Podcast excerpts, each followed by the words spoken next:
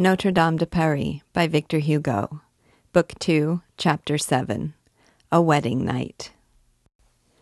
A few moments later, our poet found himself in a small room with a vaulted roof, very snug, very warm, seated before a table which seemed to ask nothing better than to borrow a few stores from a hanging cupboard close by, with a good bed in prospect, and alone with a pretty girl.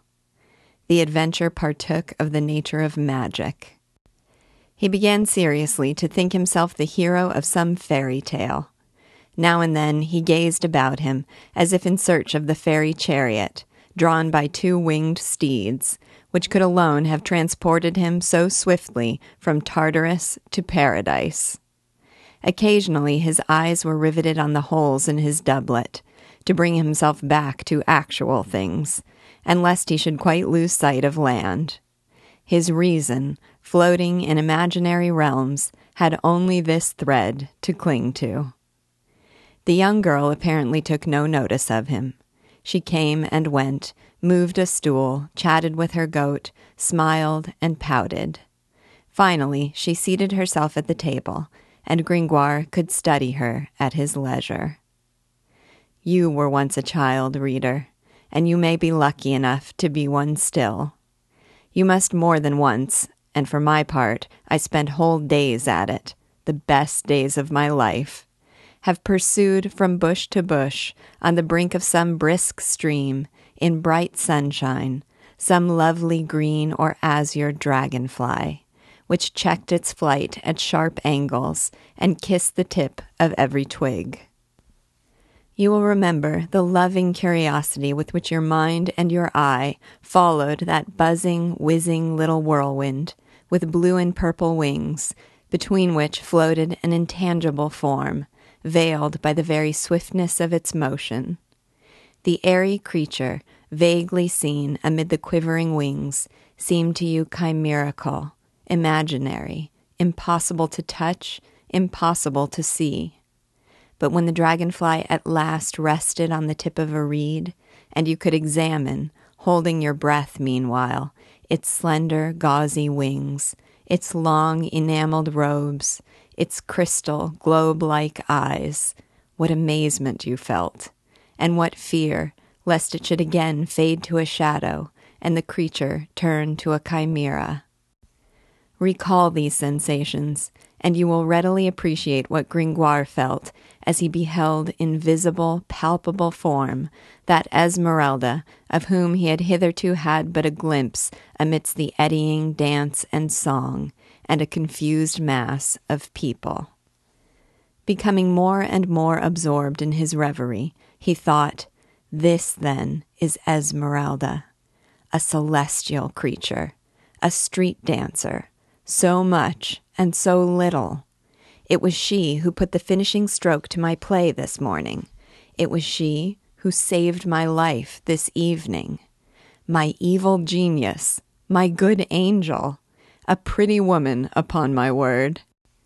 And she must love me to distraction to take me in this fashion.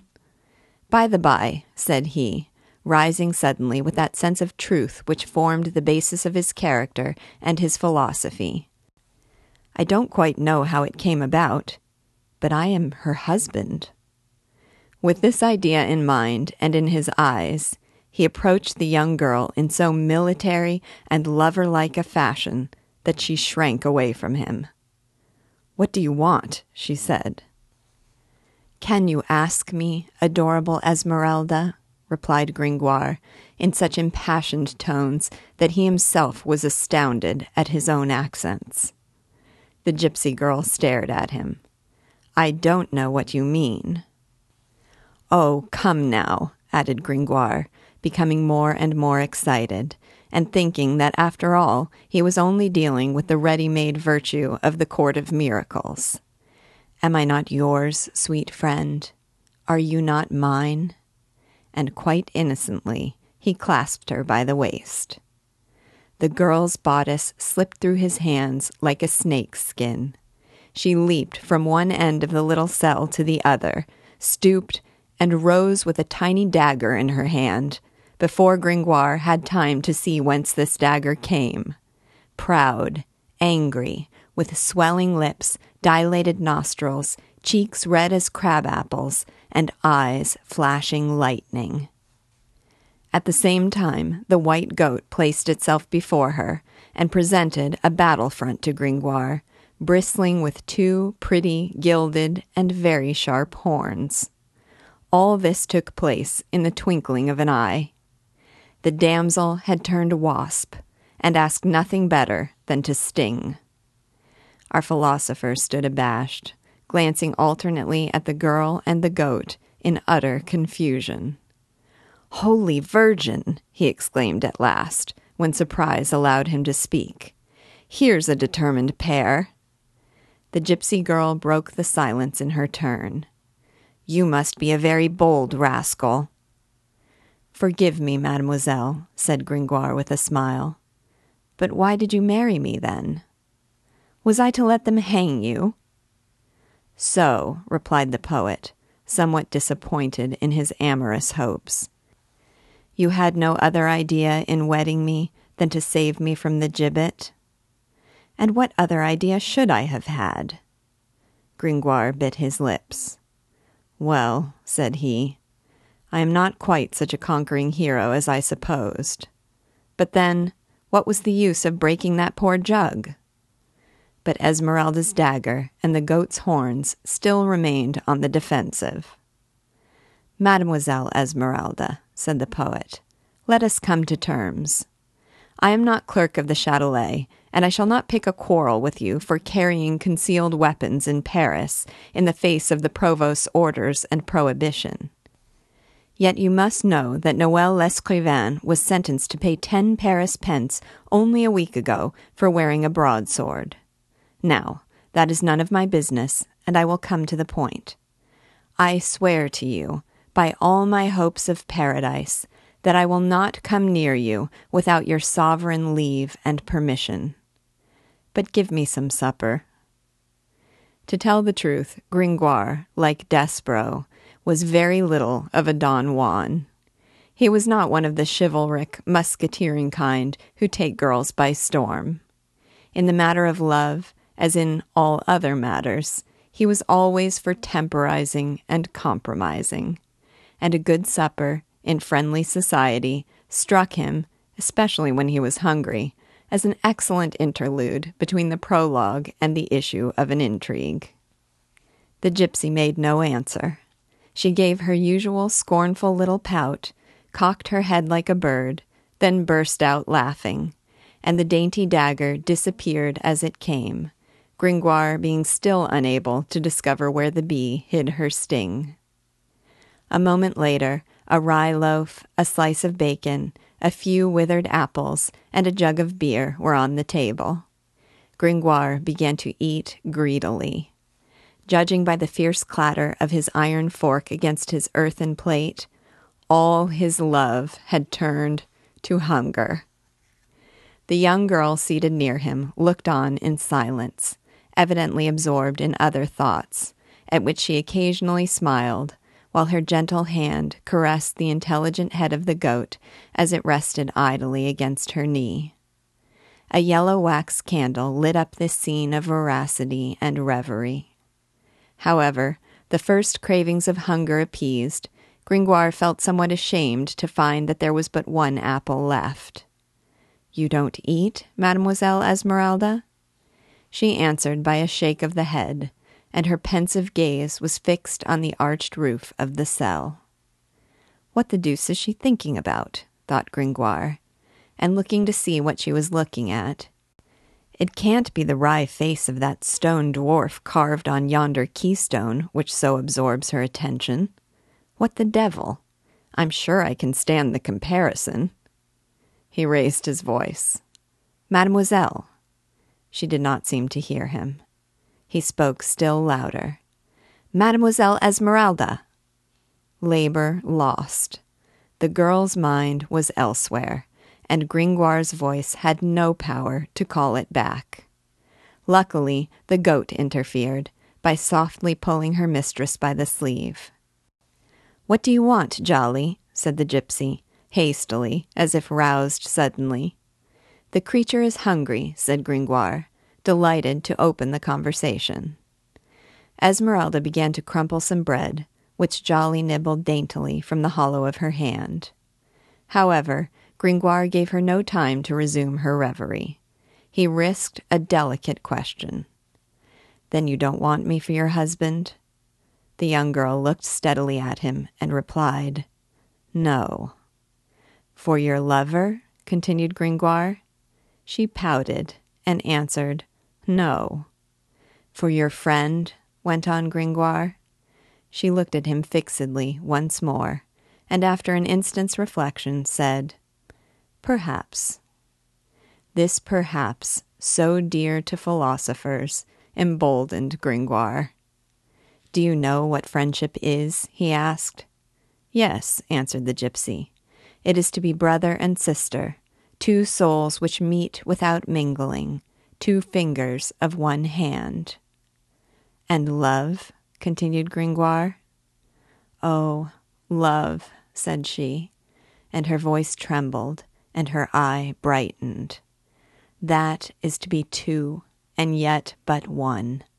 A man and a woman blended into an angel. It is heaven itself." The street dancer assumed a beauty as she spoke, which struck Gringoire strangely, and seemed to him in perfect harmony with the almost oriental exaltation of her words. Her pure rosy lips half smiled. Her serene and innocent brow was clouded for the moment by her thought, as when a mirror is dimmed by a breath. And from her long, dark, drooping lashes flashed an ineffable light, which lent her profile that ideal sweetness which Raphael has since found at the mystic meeting point of the Virgin, the Mother, and the Saint. Nevertheless, Gringoire kept on. "What must one be to please you, then?" "He must be a man." "And I?" said he. "What am I?" "A man with a helmet on his head, a sword in his hand, and golden spurs on his heels." "Good," said Gringoire. "Dress makes the man.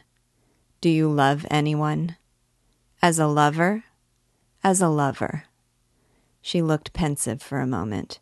Then she said, with a peculiar expression, "I shall know soon." "Why not tonight?" said the poet tenderly. "Why not me?" She cast a serious glance at him. "I can only love a man who can protect me." Gringoire flushed and was silent. It was evident that the young girl alluded to the slight assistance which he had afforded her in the critical situation in which she had found herself a couple of hours previous. This memory, blotted out by the other adventures of the evening, returned to him. He struck his brow. "By the by, mademoiselle, I ought to have begun there. Forgive me my foolish distractions. How did you manage to escape from Quasimodo's claws?" The question made the gypsy shudder. "Oh, the horrid hunchback!" she cried, hiding her face in her hands. And she shivered as if icy cold. "Horrid indeed," said Gringoire, not dropping the subject. "But how did you contrive to escape him?" Esmeralda smiled, sighed, and was silent. "Do you know why he pursued you?" continued Gringoire, trying to get an answer by a roundabout way. "I don't know," said the girl, and she added quickly, "But you followed me too. Why did you follow me?" "In good faith," replied Gringoire, "I have forgotten." There was a pause. Gringoire slashed the table with his knife. The girl smiled, and seemed to be gazing at something through the wall. All at once she began to sing in a voice which was scarcely articulate. "Cuando las pintadas aves mudas están y la tierra." When the painted birds are silent. She broke off abruptly and began to fondle Jolly. "That's a pretty creature of yours," said Gringoire. "It is my sister," she replied. "Why do they call you Esmeralda?" the poet ventured to ask. I've no idea. But why do they? She drew from her bosom a small oblong bag, fastened to her neck by a string of beads made of some sweet-scented gum. This bag gave forth a strong smell of camphor. It was made of green silk, and had in the center a large bit of green glass, in imitation of an emerald. "Perhaps it is on account of that," said she. Gringoire tried to take the bag. She drew back. "Don't touch it. It's an amulet. You will injure the charm, or the charm you."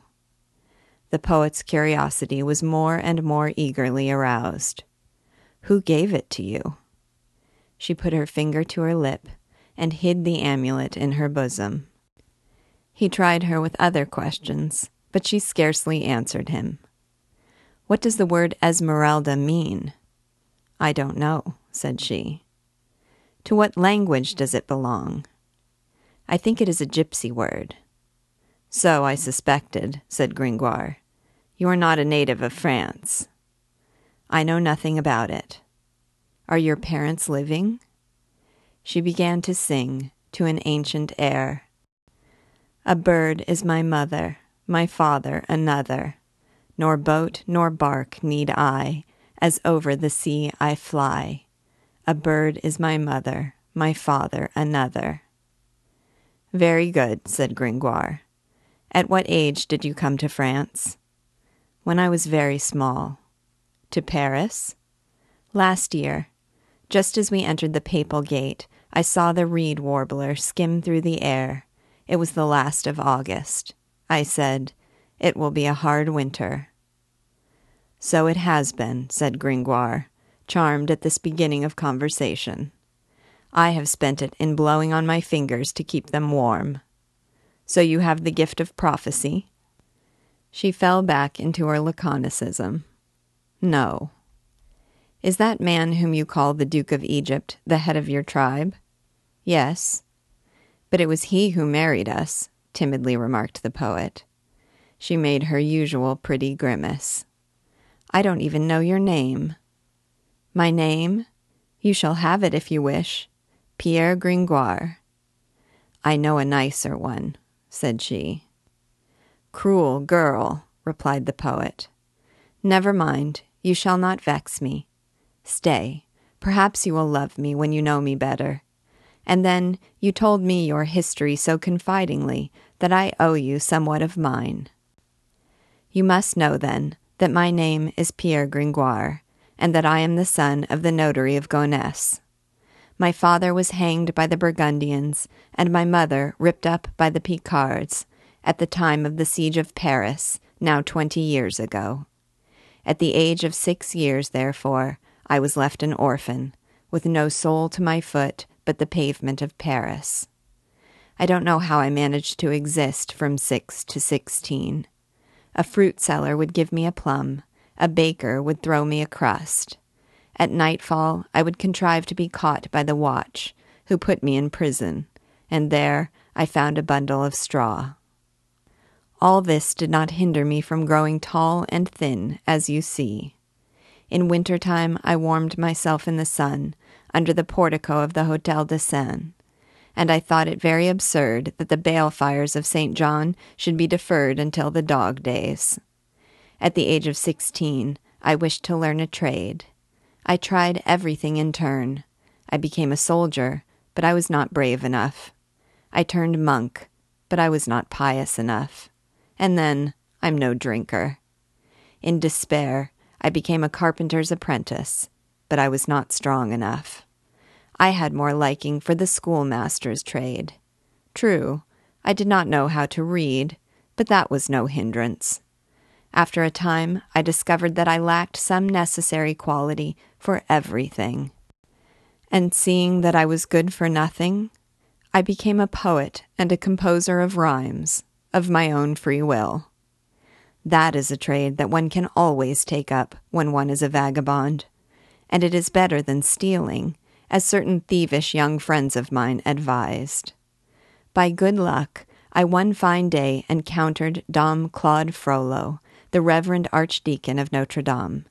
He took an interest in me, and it is to him I owe it that I am now a genuine man of letters, knowing Latin, from Cicero's offices to the necrology of the Celestine Fathers, and being ignorant of neither scholastics, poetry, nor rhythm, that sophism of sophisms. I am the author of the miracle play performed today with great triumph, and before a great concourse of people, in the hall of the palace.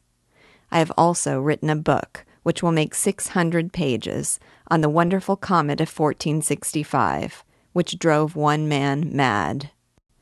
I have also had other successes. Being somewhat of an engineer, I worked on Jean Maugue's great bomb, which you know burst on Charenton Bridge the day that it was to be tested, and killed 24 of the curious spectators. You see that I am by no means a bad match. I know a great many sorts of delightful tricks which I will teach your goat.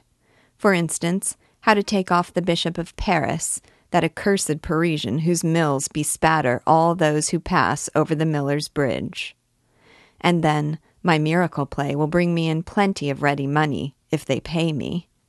Finally, I am at your service, I and my wit and my science and my learning, ready to live with you, lady, as it may please you, soberly or merrily, as husband and wife if you see fit, or brother and sister if you prefer." Gringoire ceased, awaiting the effect of this speech upon the young girl. Her eyes were bent on the floor. "Phoebus," she said in an undertone. Then, turning to the poet, "Phoebus, what does that mean?" Gringoire, scarcely comprehending the connection between his words and this question, was nothing loath to display his erudition. He answered, drawing himself up, "It is a Latin word, signifying sun." "Sun," she repeated. "It is the name of a certain handsome archer who was a god," added Gringoire. "A god," repeated the gypsy, and there was something pensive and passionate in her tone. At this moment, one of her bracelets became unfastened and fell. Gringoire stooped quickly to pick it up. When he rose, the girl and the goat had disappeared. He heard a bolt slide across a small door, doubtless communicating with a neighboring cell, which was fastened on the other side. "At least, I hope she has left me a bed," said our philosopher. He walked around the room. There was nothing fit to sleep upon except a long wooden chest, and even that had a carved lid, which gave Gringoire a feeling, when he stretched himself out upon it, very like that experienced by Micromégas when he slept at full length upon the Alps. "Come," said he, making himself as comfortable as he could, "I must submit to fate. But this is an odd wedding night. It is a pity. There was something simple and antediluvian about this marriage with a broken jug, which I liked." Book 4, Chapter 1, Kind Souls. It was some 16 years previous to the date of this story, on a fine morning of the first Sunday after Easter, known in France as Quasimodo Sunday, that a living creature was laid, after Mass, in the church of Notre-Dame, upon the bedstead fixed in the square outside, to the left of the entrance, opposite that great image of Saint Christopher, which the carven stone figure of Master Antoine de Zessart, knight, had contemplated on his knees until the year 1413, when it was thought proper to pull down both saint and believer. Upon this bed it was customary to expose foundlings to public charity. Whoever chose to take them did so. In front of the bedstead was a copper basin for alms. The sort of living creature lying on the board upon this Sunday morning, in the year of our Lord 1467, seemed to excite in a high degree the curiosity of the somewhat numerous group of people who had gathered around the bed. This group was largely composed of members of the fair sex. They were almost all old women. In the foremost rank, and bending over the bed, were four who, by their gray hoods and gowns, seemed to belong to some religious community. I know no reason why history should not hand down to posterity the names of these four discreet and venerable dames. They were Agnès la Herme, Jehan de la Tarme, Henriette la Gaultière, and Gaucher la Violette. All four widows, all four good women from the Étienne-Audry chapel, who had come out for the day by their superior's permission, and conformably to the statutes of Pierre d'Ailly, to hear the sermon. However, if these worthy Audriettes were, for the time being, obeying the statutes of Pierre d'Ailly, they were certainly willfully violating those of Michel de Brache and the Cardinal of Pisa, which so barbarously condemned them to silence. "What on earth is it, sister?" said Agnès to Gaucher, gazing at the little foundling as it shrieked and writhed upon its bed, terrified by so many observers. "What is the world coming to?" said Jehan, "if that is the way children look nowadays." "I don't know much about children," added Agnès, "but it must surely be a sin to look at this thing." "It's no child, Agnès." "It's a deformed monkey," remarked Gaucher. "It's a miracle," continued Henriette la Gaultière. "Then," observed Agnès, "it's the third since Laetari Sunday, for it's not a week since we had the miracle of the mocker of pilgrims divinely punished by Our Lady of Daubervilliers, and that was the second miracle of the month. This foundling, as they call it, is a regular monster of abomination," added Jehan. "He howls fit to deafen a chorister," said Gaucher. "Will you hold your tongue, you little screamer?" "To think that the Bishop of Rheims should send this monstrosity to the Bishop of Paris," went on La Gaultière, clasping her hands. "I believe," said Agnès la Herme, "that it's a beast, an animal, a cross between a Jew and a pig, something, in fact, which is not Christian, and should be burned or drowned." "I'm sure I hope," exclaimed La Gaultière, "that no one will offer to take it." "Oh, good gracious!" cried Agnès. "I pity those poor nurses in the foundling hospital at the end of the lane, as you go down to the river, just next door to his lordship the bishop, if this little monster is given to them to suckle. I'd rather nurse a vampire." "What a simpleton you are, poor La Herme!" cried Jehan. "Don't you see, sister, that this little wretch is at least 4 years old, and that he would have less appetite for your breast than for a piece of roast meat? In fact, the little monster, for we ourselves should find it hard to describe him otherwise, was no newborn baby. He was a very bony and very uneasy little bundle, tied up in a linen bag marked with the monogram of Monsieur Guillaume Chartier, then Bishop of Paris, with a head protruding from one end. This head was a most misshapen thing. There was nothing to be seen of it but a shock of red hair, an eye, a mouth, and teeth. The eye wept, the mouth shrieked, and the teeth seemed only waiting a chance to bite. The whole body kicked and struggled in the bag, to the amazement of the crowd, which grew larger and changed continually around it. Dame Aloise de Gondelaurier, a rich and noble lady, leading a pretty girl of some 6 years by the hand, and trailing a long veil from the golden horn of her headdress, stopped as she passed the bed, and glanced for an instant at the miserable creature, while her lovely little daughter, Fleur de Lis de Gondelaurier, arrayed in silk and velvet, spelled out with her pretty little finger for the permanent inscription fastened to the bedstead, "For foundlings." "Really," said the lady, turning away in disgust, "I thought they only put children here." She turned her back, throwing into the basin a silver coin which jingled loudly among the copper pence, and made the four good women from the Étienne-Audry home stare.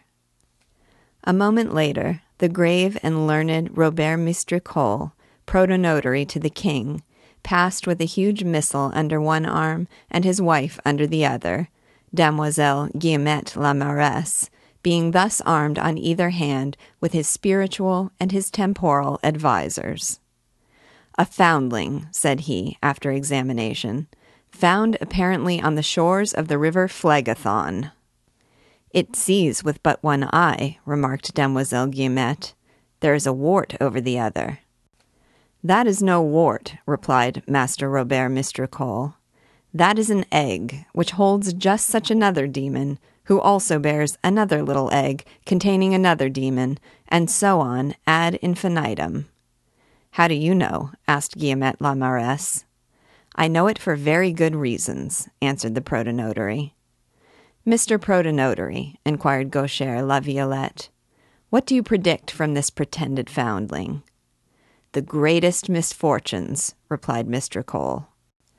"Ah, good heavens," said an old woman in the audience. "No wonder we had such a great plague last year, and that they say the English are going to land at Harfleur."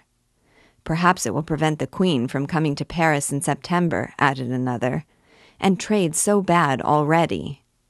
"It is my opinion," cried Jehan de la Tarme, "that it would be better for the people of Paris if this little sorcerer here were laid on a faggot rather than on a board." "A fine flaming faggot," added the old woman. "That would be more prudent," said Mistricolle. For some moments a young priest had been listening to the arguments of the Haudriettes and the sententious decrees of the protonotary. His was a stern face, with a broad brow and penetrating eye. He silently put aside the crowd, examined the little sorcerer, and stretched his hand over him. It was high time, for all the godly old women were already licking their lips at the thought of the fine flaming faggot. "I adopt this child," said the priest. He wrapped it in his cassock and bore it away. The spectators looked after him with frightened eyes. A moment later he had vanished through the Porte Rouge, which then led from the church to the cloisters. When their first surprise was over, Jehan de la Tarme whispered in La Gaultier's ear, "I always told you, sister, that that young scholar, Monsieur Claude Frollo, was a wizard." Chapter 2. Claude Frollo. Indeed, Claude Frollo was no ordinary character. He belonged to one of those middle-class families called indifferently, in the impertinent language of the last century, the better class of citizens, or petty nobility. This family had inherited from the brothers Paclet the estate of Tierschap, which was held of the Bishop of Paris, and the 21 houses belonging to which had been the subject of so many suits before the judge of the bishop's court during the 13th century. As holder of this fief, Claude Frollo was one of the 141 lords and nobles claiming quit rents in Paris and its suburbs, and his name was long to be seen inscribed, in that capacity, between those of the Hotel de Tancarville, belonging to Master Francois Lerez, and the College of Tours, in the cartulary deposited for safe-keeping at Saint-Martin-des-Champs. Claude Frollo had, from early childhood, been destined by his parents to enter the ranks of the clergy. He was taught to read in Latin. He was trained to look down and speak low. While still very young, his father put him at the convent school of Torquay in the university. There he grew up on the missal and the lexicon. He was, moreover, a sad, serious, sober child who loved study and learned quickly.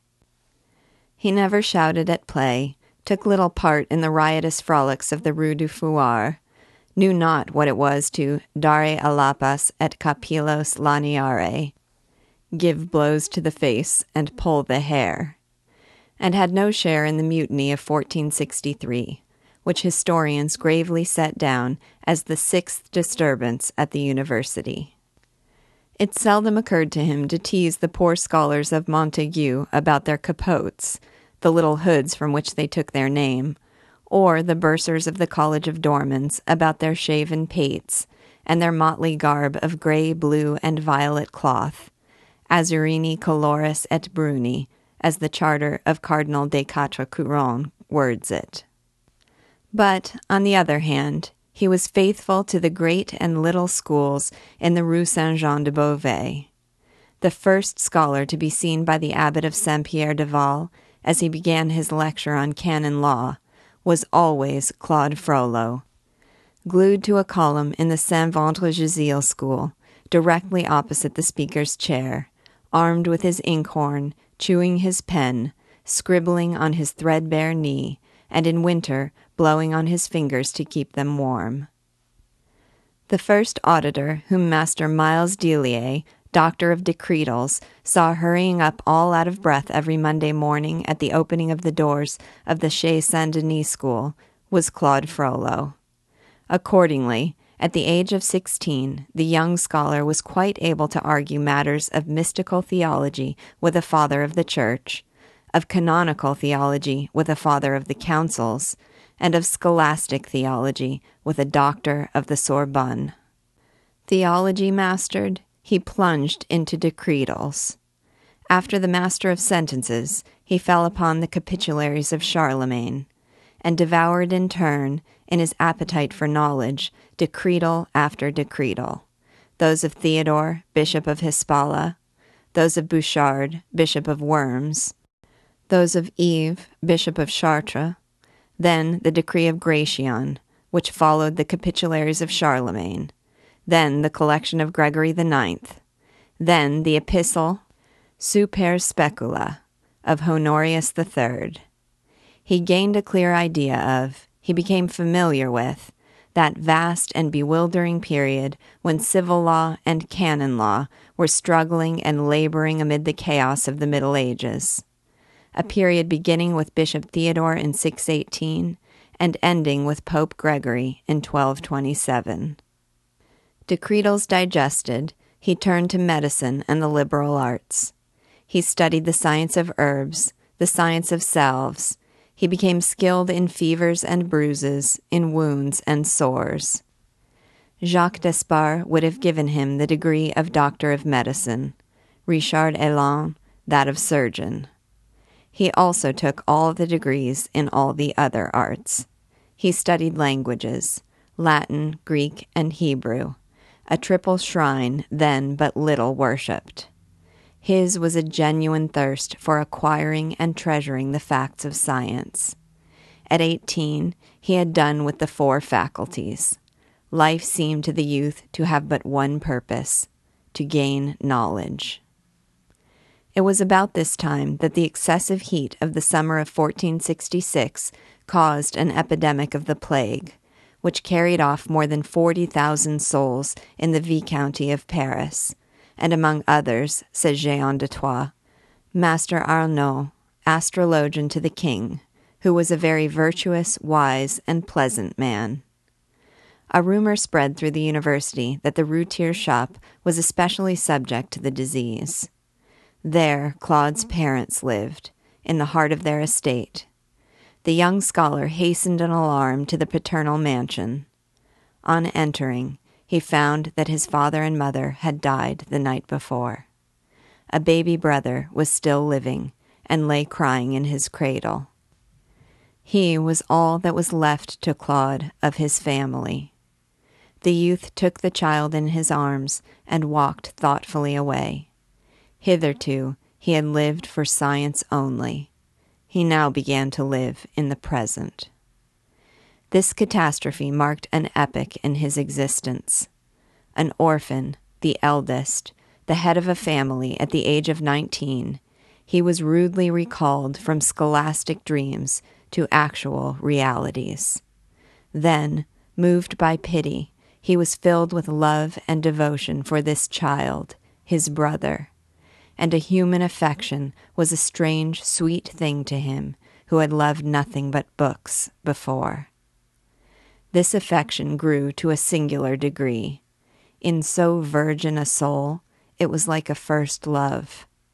Parted in infancy from his parents, whom he scarcely knew, cloistered and, as it were, immured among his books, eager to study and to learn everything, hitherto paying exclusive attention to his intellect, which delighted in literature, the poor student had had no time to learn that he had a heart. This little fatherless, motherless brother, this baby dropped unawares from heaven into his arms, made a new man of him. He saw that there were other things in the world than the speculations of the Sorbonne and the verses of Homer, that man required affection, that life without tenderness and without love was only a noisy, miserable, unfeeling machine. Only he fancied, for he was at the age when illusions are still replaced by illusions only, that the ties of family and kindred were all that was necessary, and that a little brother to love was enough to fill up a whole life. He therefore yielded to his love for little Jehan with the passion of a character which was already energetic, ardent, and concentrated. The poor, frail creature, a pretty, fair-haired, rosy, curly-locked child, an orphan with none to look to for support but another orphan, stirred him to the very soul. And like the serious thinker that he was, he began to meditate about Jehan with infinite compassion. He thought and cared for him as for something very fragile and very precious. He was more than a brother to the boy. He became a mother to him. Little Jehan was not yet weaned when he lost his mother. Claude put him out to nurse. Besides the estate of Tierschap, he had inherited from his father the fief of Moulins, which was held of the square tower of Gentilly. It consisted of a mill upon a hill, near the Chateau de Winchestre, now Bicêtre. The miller's wife was just then nursing a fine child. It was not far from the university. Claude himself carried little Jehan thither. Henceforth, feeling that he had a burden to bear, he took life very soberly. The thought of his little brother became not only the refreshment, but the object of his studies. He resolved to devote himself wholly to the future of one for whom he must be answerable to God, and to have no other wife, no other child, than the happiness and prosperity of his brother. He accordingly became more than ever attached to his clerical calling. His merits, his learning, his position as the direct vassal of the Bishop of Paris opened wide all the doors of the church to him. At the age of 20, by a special dispensation from the Holy See, he was a priest, and served as the youngest of the chaplains of Notre Dame at the altar called, from the lateness of the Mass said at it, Altare Pigrorum. There, more than ever buried in his dear books, which he only left to make a hasty visit to the mill, this mixture of wisdom and austerity, so rare at his age, soon made him respected and admired by the cloisters. From the convent, his reputation as a learned man spread to the people, among whom it had been somewhat changed, a frequent occurrence in those days, to the renown of a sorcerer. It was as he was returning on Quasimodo, or Low Sunday, from saying the sluggards' mass at their altar, which was close by the gate of the choir leading into the nave, to the right, near the image of the Virgin, that his attention was aroused by the group of old women chattering round the bed for foundlings. He approached the unfortunate little being who seemed to be so much hated and so much threatened. Its distress, its deformity, its desertion, the thought of his own little brother, the wild dread which at once struck him, that if he should die, his dear little Jehan might also be flung upon that board to suffer. All this rushed into his heart at once. A great wave of pity swept over him, and he carried off the child. When he took the child from the sack, he found it terribly deformed indeed. The poor little imp had a wart over his left eye.